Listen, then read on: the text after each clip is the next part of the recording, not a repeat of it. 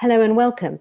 I'm your host, Elizabeth Barnett Lawton, and I'll be interviewing some of the industry's most inspiring talent for the British Beauty Council's Career Insights podcast series. Looking back on the last two decades of my own career as a magazine journalist and a university lecturer, it was having the opportunity to interview thought leaders, celebrities, and entrepreneurs that has been one of the greatest highlights. I'm just as fascinated today in speaking to the great minds and personalities behind industry figures as I was reading about them as a student. Hearing someone's story, a shared experience from someone who's made it in their chosen field, can provide much needed inspiration for anyone seeking a path to a fulfilling career. This is why the British Beauty Council are providing special access into the careers of inspirational beauty industry leaders exclusively for our members. So, whether you're a student or perhaps you're thinking of a career change, we think our Career Insights podcast series, featuring some of the UK's best talent, could be the vital boost to your dreams and motivation. For me, and I hope for you too, the podcast series is a fascinating insight into the lives of some of Britain's biggest beauty success stories. Welcome to the show. Marian Newman is undoubtedly the UK's leading nail expert. Prior to her career in the nail profession, Marian was a forensic scientist in the Metropolitan Police. After having children, she sought a new career and a fascination with nail care and the lack of knowledge available on the subject inspired her to pursue a career in the nail industry. Marian opened her first nail salon in 1987, and she is now the European brand ambassador for the professional nail brand CND. She's also designed nails for numerous fashion shows, including Alexander McQueen, Givenchy, Maison Margiela, and Vivienne Westwood, to name but a few. Marian has written three editions of her textbook, The Complete Nail Technician, which is a Bible for any budding nail technician. From 3D sushi nails for a Fred Butler presentation to doing Lady Gaga's nails, Marian is constantly searching for new inspiration and unusual materials with her forensic eye. If she's not shooting with Nick Knight for Vogue or presenting on QVC, you'll likely find Marian sketching or seeking out unique materials for her next pièce de résistance. Marian is a pioneer in her field, but also a fascinating example of a complete career about turn and one which has proven to be very successful. Hello, Marian. Hello, Elizabeth. uh, thanks so much for, for um, speaking to me today. And I know that it, you're one of the, the world's leading manicurists, if not, if you, you're the first name that springs to mind when I think who's the leading manicurist in, in the UK. Um, and I also know that you had a first career that is completely different to your current career, and you were a forensic scientist, and then you retrained to be a manicurist. And how did that come about? Oh, well, my, my head is in science. It was always in science when I was at school. You know, I got chucked out of what was then called domestic science, but basically cooking.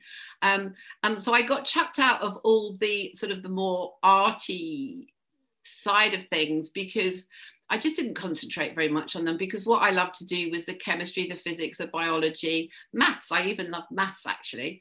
Um, so yeah, my head has always been in science. So um, yeah, I mean, my, my first career at, when I left school, yeah, was with the Metropolitan Police Forensic Science Laboratory, which is, is now privatized. But, you know, back then it was sort of run by the Home Office and it was for the Metropolitan Police. So, yeah, I did that until I had my first baby and I absolutely loved it. I really did. You know, I, I wasn't there I, in the great scheme of things, I was there for a minute, but at the time it felt like a lot of years. So, I did, and, and sort of, I was, although I was only ever an assistant, but I did sort of climb up the scale of assistant. So, yeah, I worked on some of the sort of big crimes of the time, actually, which was the late 60s, early 70s, which is a very long time ago, um, when, you know, your grandmothers were.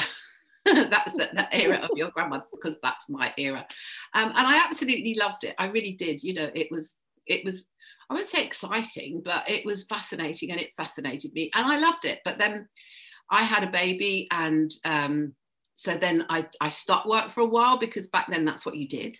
Uh, it, you know, you, you didn't really get maternity leave and you could go back after a while. It just wasn't an option really. So uh, I didn't. And then in between, because there's a bit of a gap between my first and second, um, in between, I did another thing, which was, and the two things come together actually. I did this other thing, which was actually behavioral therapy. Um, and I did a, a, quite a few courses that the, the company I was working for sent me on, which was behavioral therapy um, and NLP, neuro linguistic programming. And so then I had another baby quite a long time later, um, and then another. So I've got three children. And then after that, when the youngest was ready for play school, I thought, oh, it's time to do something. I'm going to upset people by saying this, but this is what I thought at the time. Let's do something a bit fluffy. um, little did I know that it wasn't fluffy at all. Um, but that was the point. That was the, um, I sort of discovered this professional nail industry, which was minute absolutely minute then. I think there were probably half a dozen like nails only salons around the UK. Um, so it was minute then. But the two things actually came together. My science head, which is always there, it is still there. That's the biggest part of my brain, whichever side it is. That's that's the biggest part. Um, and then doing behavioural therapy sort of led me into the teaching thing as well. So um, yeah, I discovered this professional nail industry that for me brought up more questions than answers. And basically, that is what has kept me in it all of this time. But if we go back in time, because I mean, forgive my ignorance, but when I think about a forensic scientist, I'm thinking of all the sort of things I've seen on TV where you're dealing with pathologists and you know murders and crimes and i have this vision of you looking for the evidence under people's fingernails Yeah, I did do that. Well, I wasn't a pathologist. I did do some work with pathologists, um, but yeah, I did used to get fingernail scrapings um, that I had to look at under a microscope. Um, and when I sort of got like further ahead in the whole thing and was doing like the more high profile murders, because basically that's what you do when you you know the, the, the most high profile are the murders or the arsons for example and also abortions horribly enough. Um, and and drugs you know lots of drug crimes as well. Um, yeah, I did. Although, as I said, I wasn't a pathologist, I did go to a, a post mortem, and I did on several occasions. I did have body parts on my lab bench, and somewhere I don't know where, but somewhere there is a picture of me in a nice white lab coat with a leg on a whole woman's leg on. on my lab bench that um, I had to work on. And I was working on that for, would you believe, a tool mark because um, this poor lady had been murdered, obviously, and her leg had been sawn off. So I had to look for um, to try and match a tool mark on the end of the femur, the you know the big bone and the thigh. Mm. Um, and so I was delivered the whole leg when I only wanted like this much of the bone at the end. I, I mean, this isn't a laughing matter; it's a very serious matter. But mm. you know, when you when you mm-hmm. look back on it and think, "Oh, good grief, did I really do that?" Well, yes, I did. And and there was another time when I had a head. It didn't have too much on it, but it did have bits of skin and it did have bits of hair and it had, you know, bits around it, if you like. Um, and what I had to do with that was I had to create a model of the jaws um, because they needed to do dental identification. And whatever the powers that be decided, they'd rather have an actual model of it. So I had to take a model of the upper and lower jaw and paint it, you know, paint pink gums, paint white teeth, paint fillings. Um, so yeah, I did have a, a, a, head on my bench at one point. So um, yeah, that is exactly what forensic science is all about. I won't mention, go, won't go into too much detail. The hours and hours and hours and hours spent looking down a, a binocular microscope to match things up. That was the biggest part of the job. But you know, there were there were some pretty interesting highlights amongst it, which I look back and think, oh, did I really do that? Was that really me? But yes, it was you must have quite a high threshold for ick. yeah, I'm not very squeamish. There are some things I'm squeamish about, but no, I'm not actually very squeamish at all. And I do, I, I mean, you know, this is where the science comes in because, you know, yes, it is quite gruesome and it, and it and it's quite shocking and it's really sad as well. But you know, when you've got a science head, you just want to know more you know you want to find out what and why and how and, and find the answers and, and this is the thing is finding the answers and again this is what has kept me in the nail industry for so long is mm. finding the answers basically so um mm. yeah i'm not squeamish it's just fascinating to me that you initially thought that uh, having had a baby that you're going to get, then go on and do something that at the time you thought would be fluffy and a nice thing to do and no more legs or heads I, or... I had three babies by then. Yeah three. I had three, three. I, did, I didn't do the fluffy stuff um, until I'd had three. Right. So then you thought it was going to be fluffy. Then you discover actually that there's a lot more to it. And and somehow I mean it seems to me that you've developed uh, the skills of having written training manuals that you've sort of pioneered a way into recording the educational manuals and the methods of application for nails that in a way wasn't there before. Is that right?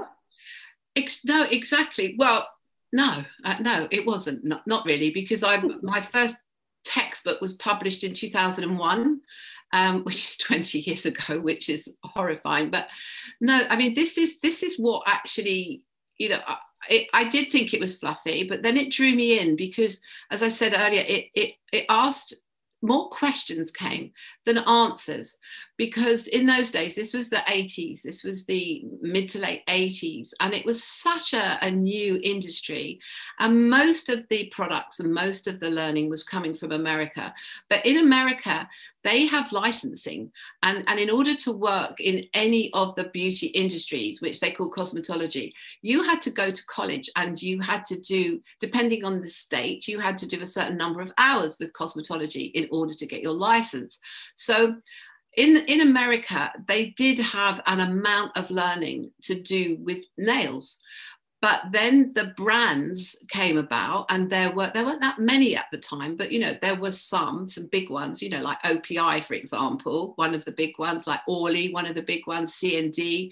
Um, they were around then, so they then started to infiltrate Europe, and so in the UK, what happened was is we got the, the, the brand education available, but that was almost like postgraduate because in the States, you've done your cosmetology degree um, and then you got the brand training. Well, we didn't have that here. All we got was the brand training. And the brand training was teaching you about a brand. It wasn't teaching you about all the underpinning knowledge, all the understanding that you needed. And so, you know, when I started to get involved learning about the whole nail industry, um, all that was available was postgraduate education and it didn't give you the grounding. And so that's why I think it raised more questions than it answered. And that is what mm. drew me in because I wanted the answers. I wanted to know why and how and why do you do that and why do you mix that and why does that happen? Um, and so, yeah, that's what drew me in. And I never in a million years planned that to happen. Um, it just did. And then all these years later, I'm still there, still asking those questions. So you you've become an educator, uh, you know, a leading educator in nails. But what you're sort of describing to me sounds like you've sort of had to find the question, the answers to your questions, and in a way self-educate, and then educate others. Or or what, was there some degree of going back to retrain initially? Um, yes, to everything actually. Yes, I mean, I think probably one of the turning points is that I discovered uh, in the very early 90s, maybe maybe even 1990, um, I discovered maybe even a bit before that actually, I discovered an American brand who provided that education and. I can't remember how I discovered them, but I did, and that's CND. And at the time, they were called Creative Nail Design.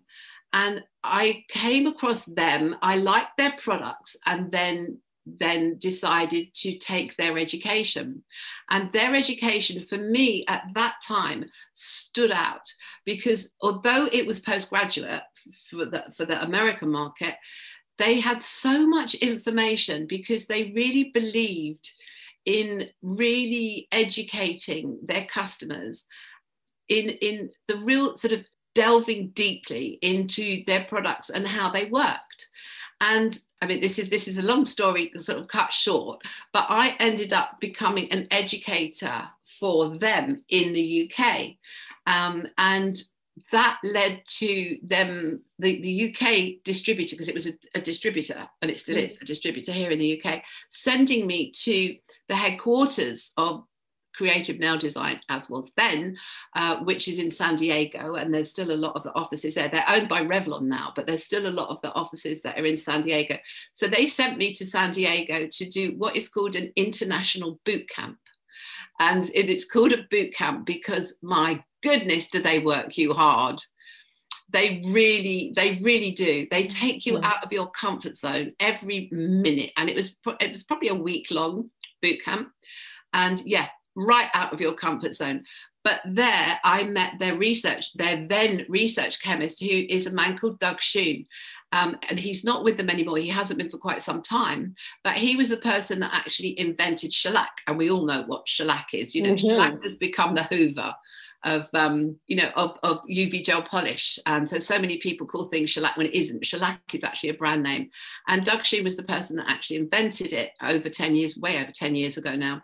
And, and he is now a global expert in everything to do with nails. Well, I met him there, and uh, that was a that was a real turning point, really, in that oh, here are all my answers. He can answer every question, and you know, CND's education in answered so many questions. It's like, oh, okay, that's why you do that, um, and also.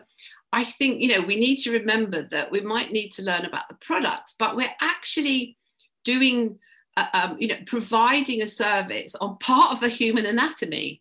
And you need to understand the human anatomy, which was very much part of my thought process because after I left school, I went on to college. So I did um, human biology and I did zoology. So you know that whole anatomy and physiology thing was very much uppermost and it's like yeah but if you put that on there on that nail or on that skin why does it do that? So there were my questions answered. So that was a big turning point for me actually way back then.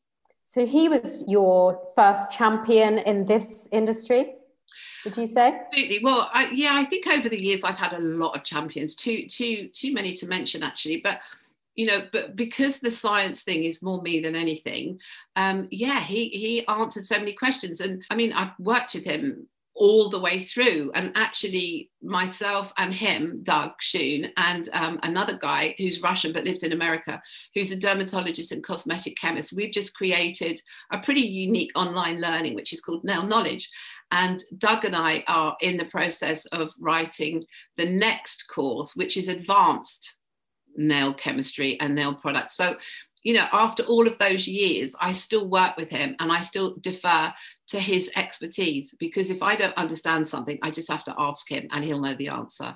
So, yeah, he was a big champion for me. He made me realize that the chemistry and the understanding and the science is there. You just have to find it.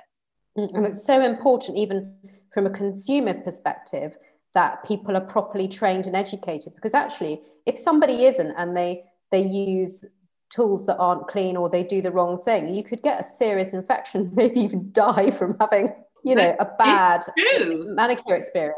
It's true, actually. And I've had a conversation with um, some people in Florida because you know Florida is very, very humid, and and in that sort of level of humidity, all sorts of horrible things can happen. And you know, I don't want to go into details because not everybody is as unsqueamish as I am. But yes, it, you, you, there can there could be some very very nasty things that happen, um, and you know it's not just in the professional industry, but in in the consumer industry as well. Because one of the things I do, I mean, Doug really sort of started it, but I've carried it on. Is is we call myth busting, because some of the marketing stories are spins that you know they're not wrong but neither are they right.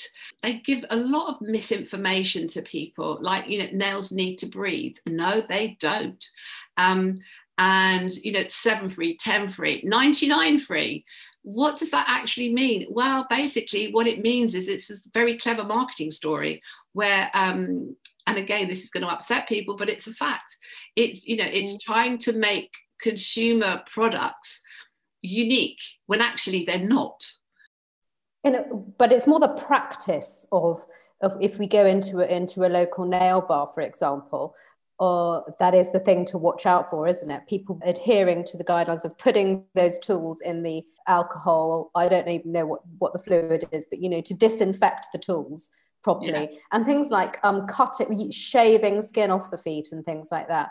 I'm never yeah. quite sure. There are so many nail bars now, what the standards are like and, and whether one has to be careful. Yeah, I mean, it's it's a very difficult question because this industry isn't regulated.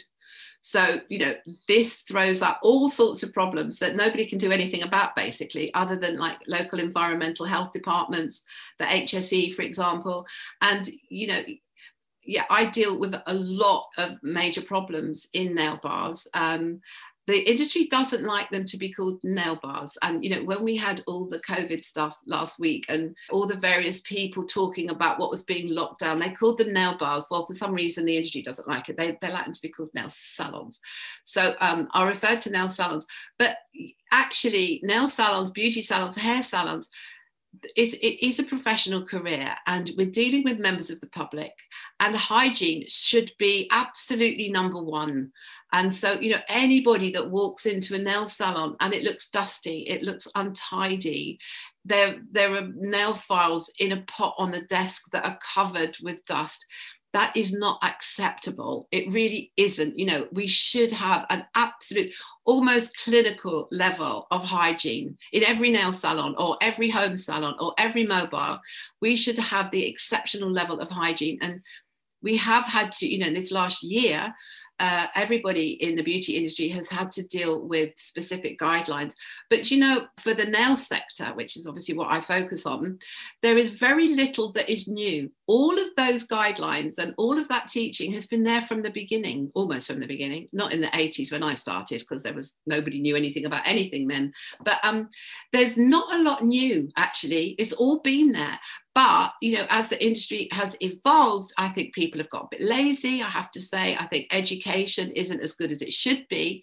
And so standards can drop very easily. And, you know, this last year, has like made standards lift up but the only differences in the standards is the ppe is wearing the visor or having a screen. Masks have always been there for, for the nail sector because there's a major problem with dust. Dust has become a focus in the last year because, as we found out, the virus can travel on the dust. Um, but nearly everything was always there. But this year has really brought a. I didn't know that on the on the nail dust. Yeah, well, dust is in in a, in a nail salon. Dust is probably the most hazardous risk because um, even nail dust, but you know, those that do enhancements, that do a lot of buffing, nail services create a vast amount of dust. And that has been one of the most hazardous risks in our job. Now, I knew that back in the early 90s. Um, and but now because of the virus, more and more people are realizing, oh, actually, yeah, we do create a lot of dust, don't we? And it's become an even bigger hazard because the virus can travel on dust. So um, but it but none of it is actually new. But i mean this is one of the really good things that has come out of this year is the focus has come back onto the whole health and safety and risks in the whole of the beauty industry. Mm. and, and that is that is a really good thing. Very little is new. It was all there before. Yeah. So to, to raise standards hopefully yeah. in, in all the different sectors yeah. once we come out of covid. I think that's a really good point. Um, so as you've had this sort of this, this throughout the career, you've really been focusing on on consumer nails. So presumably, you still see clients. No, you, no, I no? don't clients. No, um, no. For the last, uh, well, since um, 2001, I com- I had a complete, not a career change because I'm still doing the same job, but mm. 2001, I stopped doing everything else and focused on what's called sessions work. And what sessions work means is that, you know, I work in studios, advertising, editorials, films, music videos, and fashion shows. So from then, I didn't have clients. I did have a few private clients, but I never talk about them um, because they're private for that reason. But I, I even mm. stopped that quite a long time ago. So, no, I don't work in a salon. I don't have private clients anymore. Um, up until recently, um, I still did that the whole sessions job, which that's since 01, as I say, full time 01. I, I started it in 97. Um, but then I stopped everything else in 01 to focus on it. And actually, from 01 to 05, I actually came out of the professional nail industry and focused on more of the media because um, what I felt was happening in the professional nail industry, they, they're very good. We are very good at promoting to ourselves.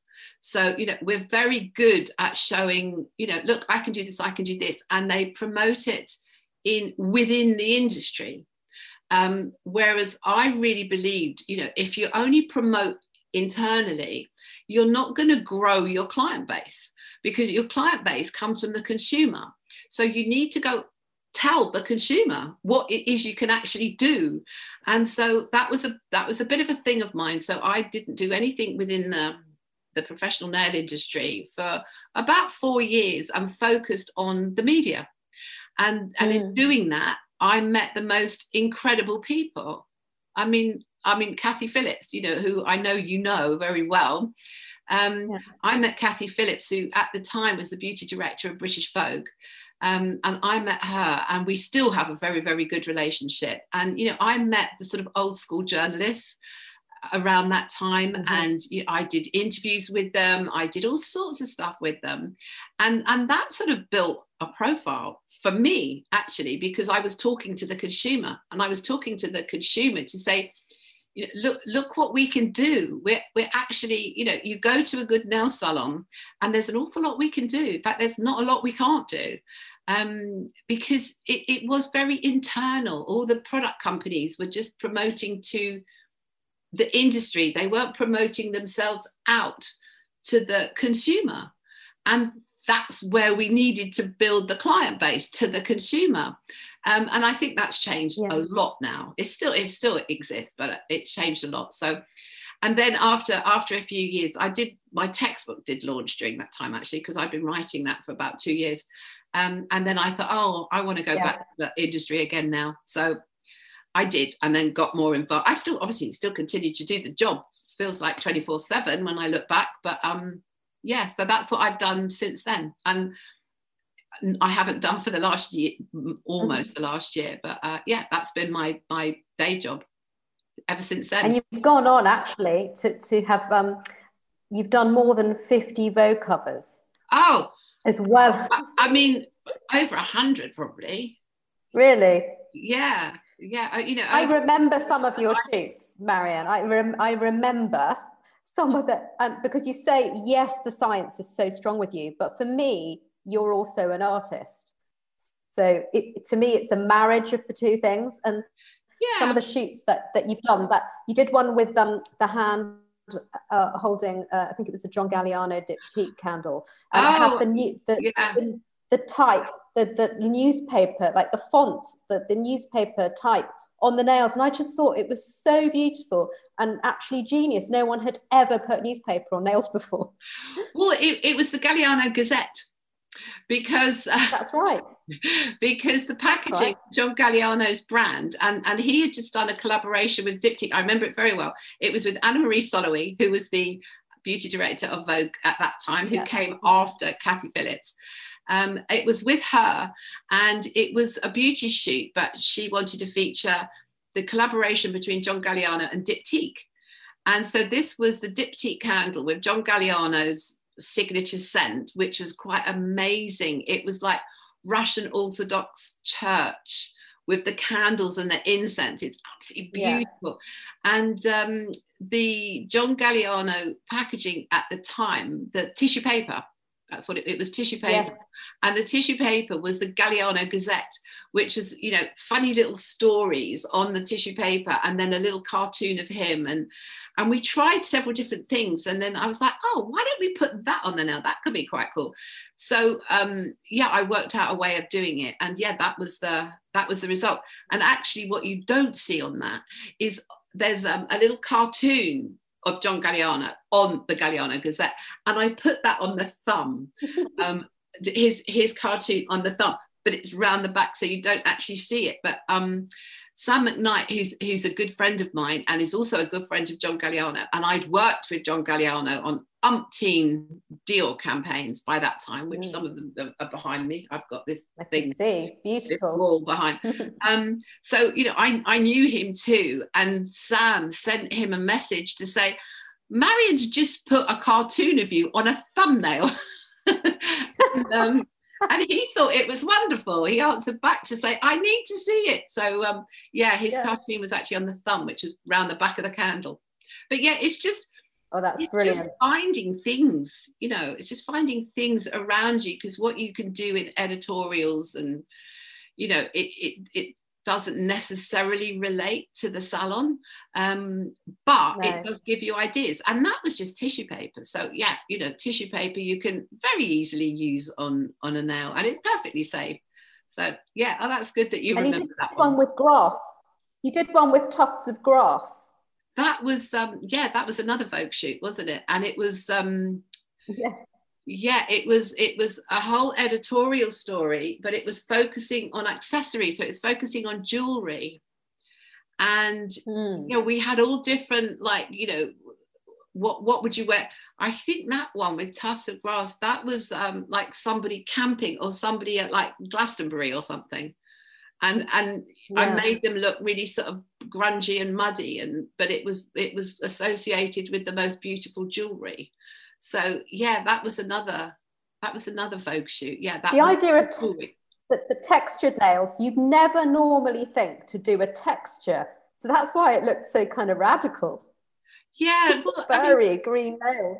You can do anything with anything, and this is where the science comes in, if you like. You know, you can do anything with anything. You've just got to work out how.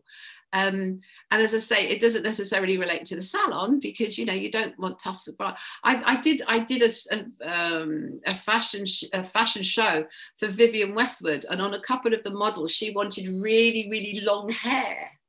and, and there's a picture I came across the other day actually. There's a picture of one of the models, like with her hands like this, and this hair is so. No, of course you're never going to go into a salon and have that done, and you're not going to have grass on your nails. But you know, it, it's just like um, a sort of a creativity. It's telling a story basically, because editorials um, and even camp- advertising campaigns, definitely fashion shows, you're telling a story, and the story, even on the nails, needs to be cohesive and it needs to tell a story. And how important are nails on, on a photo shoot? Oh, it varies. I mean, it, it I, have I've probably done more shoots of all descriptions where I've basically done a quick buff. Well, it's a little bit more than a buff, but you know, basically that's what it is. It's a natural nail um, because you know it's not making a statement, it's not telling a story. Uh, if it's it's with a designer, the designer doesn't they, they don't want the nails to upstage the clothes, which I totally get. Mm. But then you know, I, I've also been lucky enough to worked on shoots where I've gone absolutely mad. I mean, just doing crazy. Well, like you said, putting grass on nails. Um, I've put glass on nails. I've put spider, you know, spiders like 3D spiders on nails. Um, I put beetle wings on nails, and no beetles were harmed in them doing of that. But um, I put beetle wings on nails because they're actually quite amazing and they're a beautiful shape. Just well, like dead beetles. Yeah, they're beetles. I didn't kill them; they were already dead. already dead. Yeah.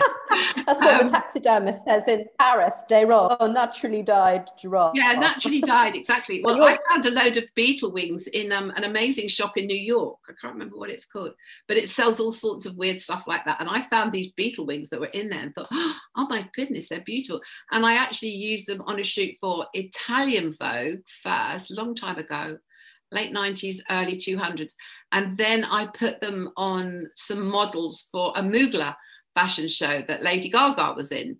Uh, I put something different on her, but um, you know, I, I think it, it, you know, it is telling the story. So I've done more shoots with nothing than I have with something. Um, but when I get to do something, uh, I that is the most fun and, and actually a lot of the fun times I've had is doing fabulous stories with Kathy Phillips uh, because China and Japanese mm. Vogue, you know, they're, they're, quite happy to take something a bit further than maybe British Vogue would. Um, but then, you know, I've done some mm. interesting stuff for British Vogue. It's just looking around you. And, you know, if you need to tell a story, then there's always something around you that you can use to tell that story. You just have to work out how to yeah. get it on a nail. and you never know whether that hand is going to enter the frame. You just sort of, it could, you know, it's like a lottery. It might end up in the frame, it might not. And so you're yeah. just sitting there thinking, will it, won't it? It's like a sort of game of roulette, really well it is yeah and you know it doesn't it doesn't always work that the hand is up you know if it's a beauty story if it's a fashion story a fashion tends to be further away. So you know that the nails are, are you know they're this big way over there.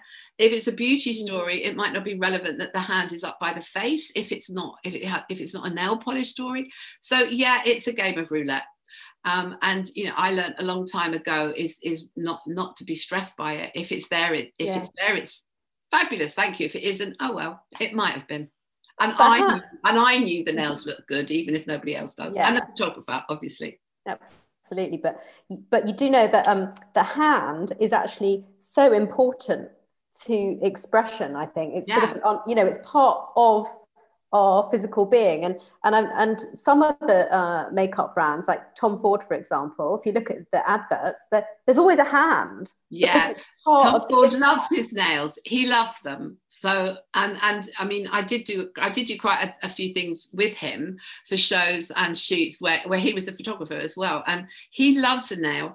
And I always think whatever a sort of a Tom Ford nail is all I have to do is think of Carine Roitfeld because she is first of all she is the epitome of french chic.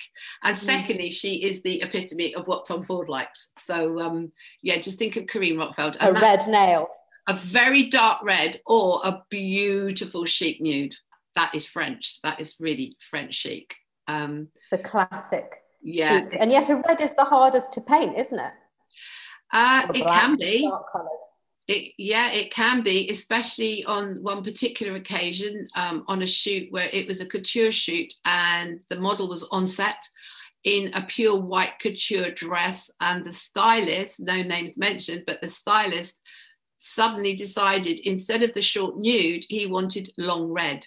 So I was like, okay, can I take the model? No, do it on set. So I had to stick on long, long nails and paint them red on set while she was wearing a white couture dress.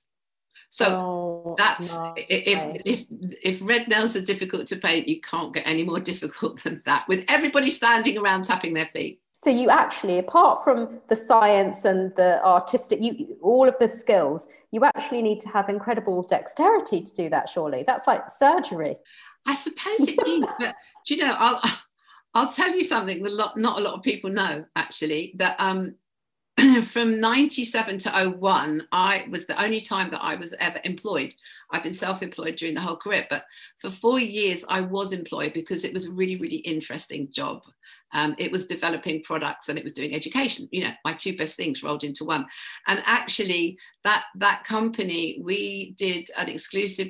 We, we developed an exclusive brand for QVC, so I spent three years on doing demos on QVC that was all nail art. So all the nail art that you see now, I mean, it's changed in its styles and there are some new things, but nearly everything was was around back then. So um, I spent three years dem- demonstrating, you know, maybe up to two hours at a time to a live audience on camera.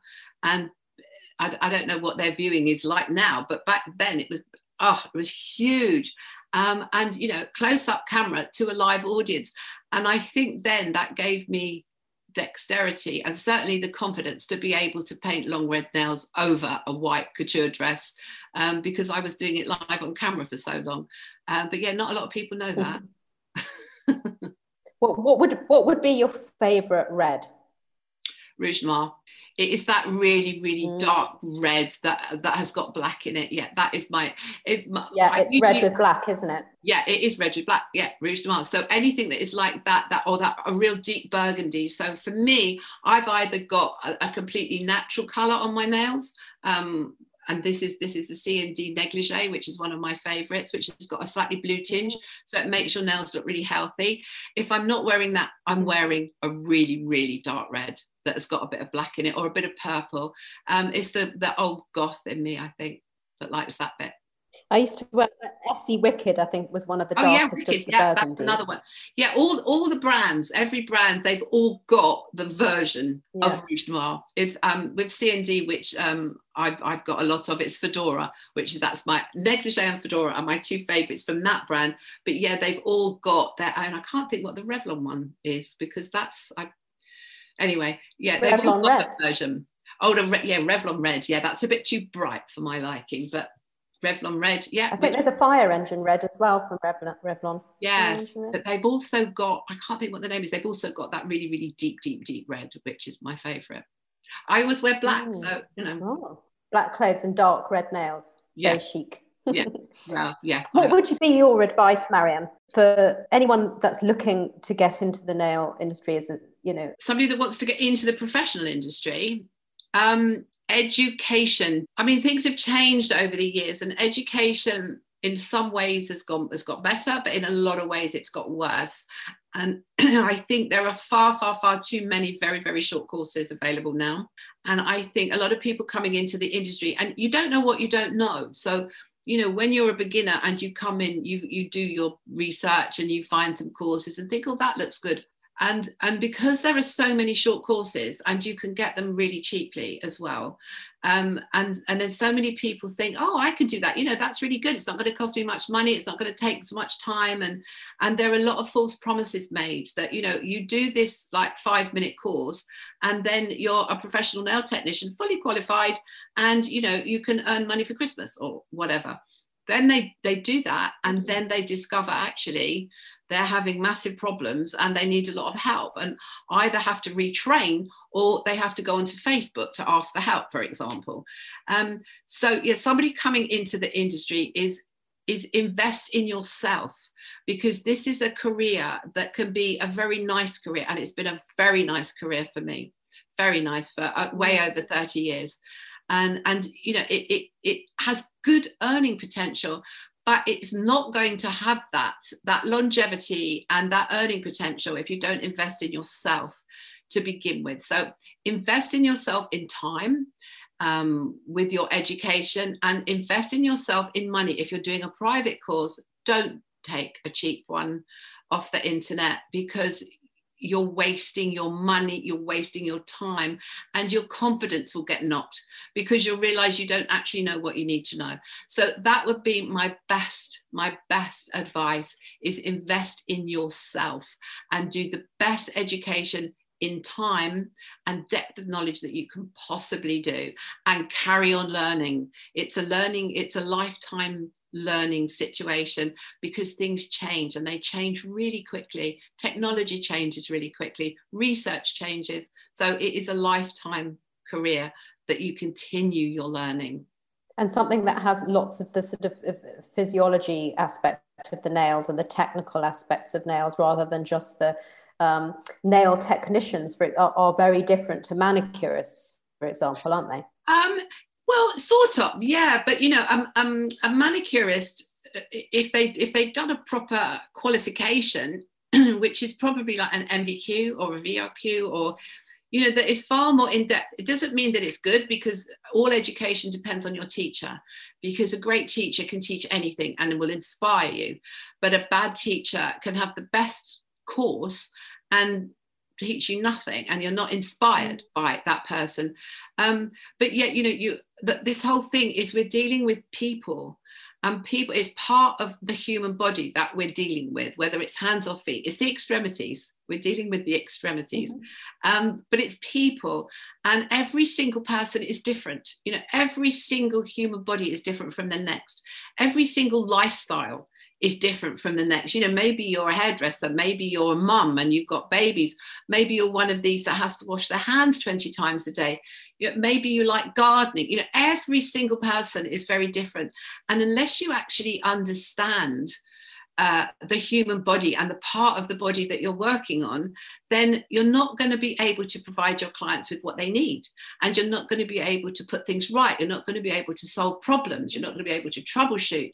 You have to understand the whole that that part of the human body which is called the nail unit and it is our extremities and it's our hands and our feet and the skin the skin on the hands is different from the skin on the face so you know you have to understand that otherwise you're not I, in my opinion, you're not a true professional because you don't understand mm. the whole picture. You know, okay, maybe you can do beautiful nail art. Well, great if you can do beautiful nail art, but you're putting that nail art on someone's body and you need to understand what you're putting it onto and any implications that has.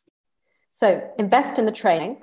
Yes. And how about advice for anybody that's already working perhaps uh, in a nail salon um, and has got really good training, but would really, really love to make that that leap into working in uh, editorial and, and advertising? Oh, now that's a hard one because when I started, I was the first one in the UK to actually do it as a full time career. There was nobody else that did it. Um, there were a couple of people that would get called to do sort of the odd shoot, nobody on fashion shows that was i mean unheard of so how did you get your your first um your first editorial was that because you were um, head of education for cnd or no back then this was 96 97 that long ago we had the professional nail industry had a trade association called the international nail association um, which was, I mean, it was a tiny industry then. And we, we, I mean, as, as an association, we were actually quite successful. Well, I happened to be, um, everybody, everybody on the, the committee was elected. And I happened to be at that time the elected president of that particular association.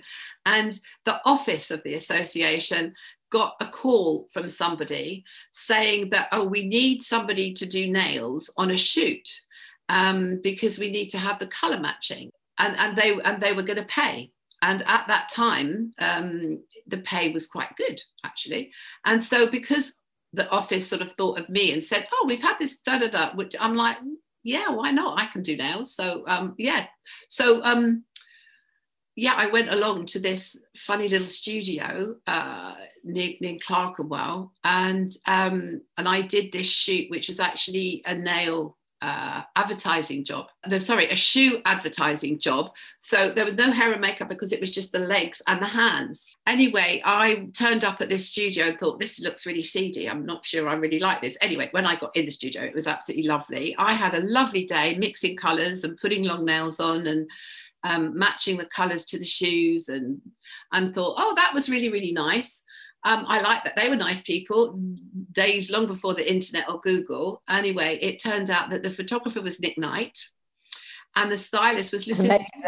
I mean, like, oh my goodness, they were really nice people. But and I was like, oh gosh. And it, anyway, it was a very, very short time later that I got another call uh, to do an editorial, which happened to be a cover of Vogue with Kate Moss and that was oh, amazing. My, my, my, second shoot.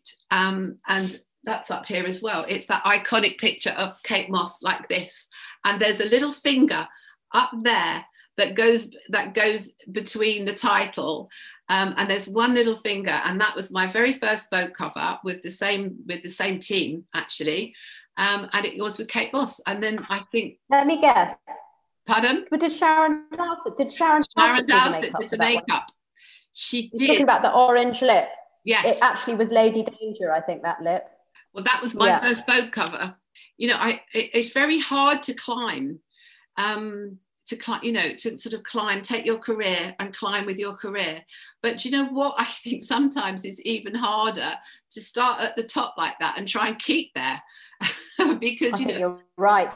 Everything yeah. is like, oh, I've got to do as good as last time. I can't do you know, I've got to do it better and better and better. So um yeah, I mean, I haven't I, I haven't done editorial for a long time, but fortunately, after all this time, I sort of feel that I'm still there. Not now because I don't really do it so much anymore, but um and yeah, and then I think the one after that was a uh, was Bjork's homogenic album cover, again with Nick Knight and Alexander McQueen. And the number of people, if if that pops up, I never did know you did that. And I was like, yeah, I actually did all that time ago.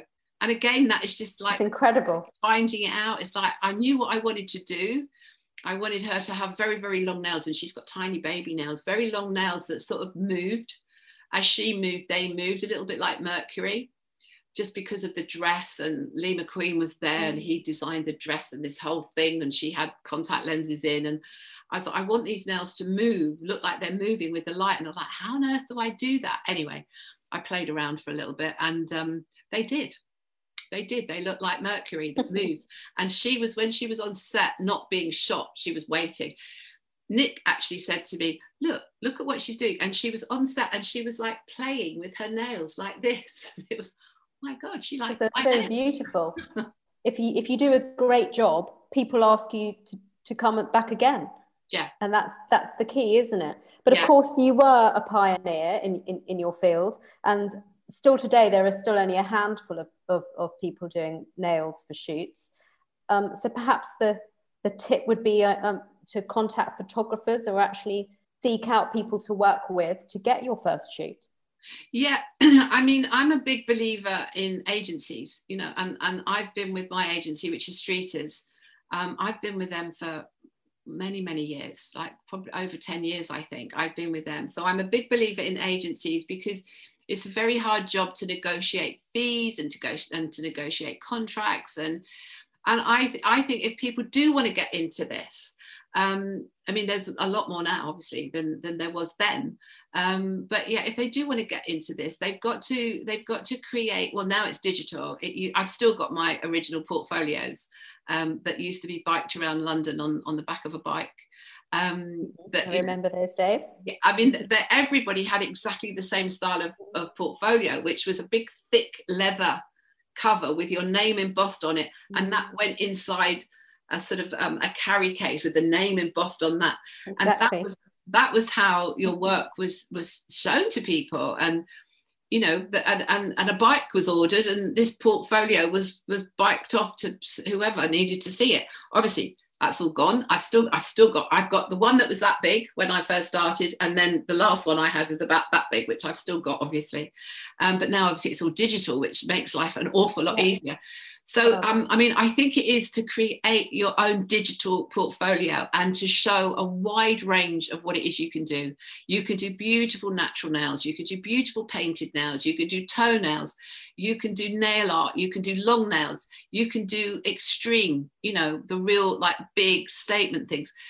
One style doesn't work. You've got to have the range because you don't know what somebody will want you to do you know if it's if it's like food advertising absolutely do food advertising but they're not going to want a great big long nail with a load of nail art on it. They're going to want beautiful natural nails. So is to create your own digital portfolio. When you think that it's good enough is to um, is to contact some of the agencies because nearly every agency, hair and makeup agency that is, um, nearly all of them now have manicurists. And yes, we are still called manicurists. I never used to like that, but I'm way over that. I don't mind being called a manicurist. Um, they nearly all have manicurists now. So contact them, send them your digital portfolio, and you know, see what happens. It is worth having an agent. There's there's sort of like a, a, more professionalism about it. I know some people don't, and you know they do okay, but there's a professionalism. And if an agent has taken you on, they're sort of endorsing your professionalism. Um, and, they, and they actually are worth their weight in gold, in my opinion. Yeah, once once you start getting the work coming in, then yeah. you need the agent. You do, yeah. and you need their advice because you know, like they'll know if a job comes in they might say, no, I don't really think you should do that one for whatever reason. You know, there could be a whole load of reasons, or or this job is mm. coming, you've got to get it. You know, so they're very good at giving advice on what you should be doing. And you should, at the beginning of a career like that, you should be doing a lot of editorial. So you're doing a lot, yeah. a lot of editorial to get the portfolio.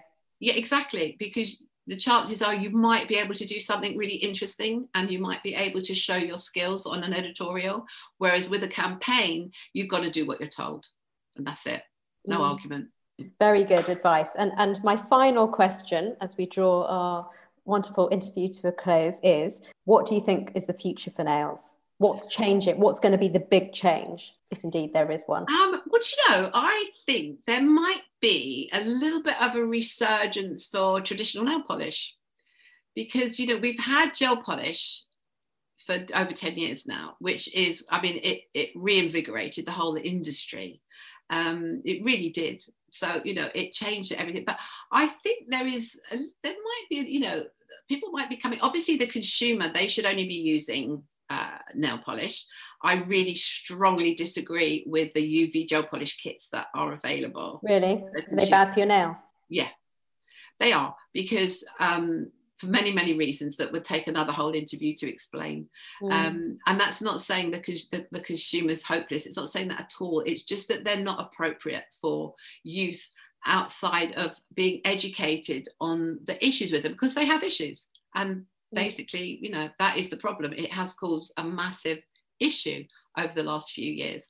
Um, but no, I think there might be a bit of a resurgence in in nail polish, and and I think it's time. There are some amazing nail polish out there, um, but I think like the, all the R and D people are really sort of looking into it to try and improve uh, their longevity and their drying time. Um, I mean, the colours there are every colour under the sun out there, but I think the quality might might be improving a bit. So I think that is a good. That is, I think that that might come. Um, there's not a huge amount new in the world uh, as far as nails are concerned. In the professional industry, nail art is massive, massive. I'm one of those that doesn't think that it relates to the consumer that well. It doesn't relate to the high street salon. And I hope the high street salons are going to be back anytime now, because if we don't have salons in the high street, what are we going to have? Estate agents or something. So I hope a lot of them are going to be back very soon. Um, so nail art is fabulous, but there's there's a difference between professional that what the professionals do to, promoting themselves and what actually does translate to the consumer. And I think health is is really important the health of the nail the health of the skin how to grow nails you know if you're not if your nails aren't great you know it, it's a genetic thing you you've got the nails that you've yeah. got um, and then life pollution you know the things that you do with your nails can can destroy them. So I think there should be, I hope there's going to be a big push to, towards getting nails back to be as healthy as they can possibly be, um, depending on your genetics. You know, if you've got thin hair, you've got thin hair. You can't suddenly make it thicker, but you can use mm. products to help. And the same, same with, with ridge nails. Like ridge nails. nails. There, there is a solution, and I'll tell you what that is outside of the interview. Okay, but don't buff them. Don't buff them. No. No. It's a weird problem. But anyhow. And I've got now, but I've got it because of an age thing. You know, you you very, very often when you get to a certain age, particularly, you know, post menopause, um, ridge nails is quite common, and I've got shockingly ridge nails, shocking. And I never yeah. did. I could grow my nails to any. I can still grow them to any length, but they need help. Whereas before they didn't need help. Um, but yeah, I've got shockingly ridge nails. One that you know does even split all the way down the ridge if I don't look after it. So yes, so you keep them oil, keep them healthy. Keep, don't yeah, wash up without your rubber gloves. All of that stuff. Oil, oil, oil, oil. Yeah. Thank you so so much for for talking to me today. There's so much information there, and I know we could have spoken all day and gone into such detail about about actually the technical applications and, and the health of the nails but I think that's going to be so useful to, to everyone listening. Thank you. And can I just mention really briefly, I was hoping it, it was going to come in time, but Project Positivity, I don't know, I'm sure you've heard about Project Positivity. They are um, creating. I haven't. I haven't. Haven't you? Oh, well, look them up. They they're actually nail people, but what they've done is they've they've started this project which is printing t-shirts, and five pounds of the sale for every t-shirt goes to the health and beauty charity. You know, um, the one that has that has been around for a long time, but has really been helping uh, people that are in dire straits over the whole COVID thing. And Caroline Hirons, she did that a whole event that was raising money for this charity. Anyway, Project Positivity, they're launching with three t shirts, and the, the three that they're launching with is myself, Millie Kendall, and Sharmadean Reed. Quotations. Our quotation on a t shirt. Five pounds of every sale goes to the hair and beauty charity, which I think Fantastic. is really ace, actually. Where can we find them? Um, they're, they're on Instagram called Project Positivity. Okay, that's the hashtag. Yeah, okay, the, the, the, it's, the, it's their title, not the hashtag. Brilliant. Thanks very much, Marian. Thank you, Elizabeth. I'll have a look Lovely at that. Get, get yourself a t shirt. Lovely to yeah. talk to you too. Okay, thank you. Thank you for listening to our Careers Insights podcast. Episodes are released bi weekly onto ACAST, Apple, Spotify, and the British Beauty Council member zone. You can also follow the British Beauty Council on Instagram, Facebook, Twitter, LinkedIn, TikTok, and Clubhouse to stay updated with the latest news. Or if you'd like to contact us and find out more about becoming a member or patron, please email join me at britishbeautycouncil.com.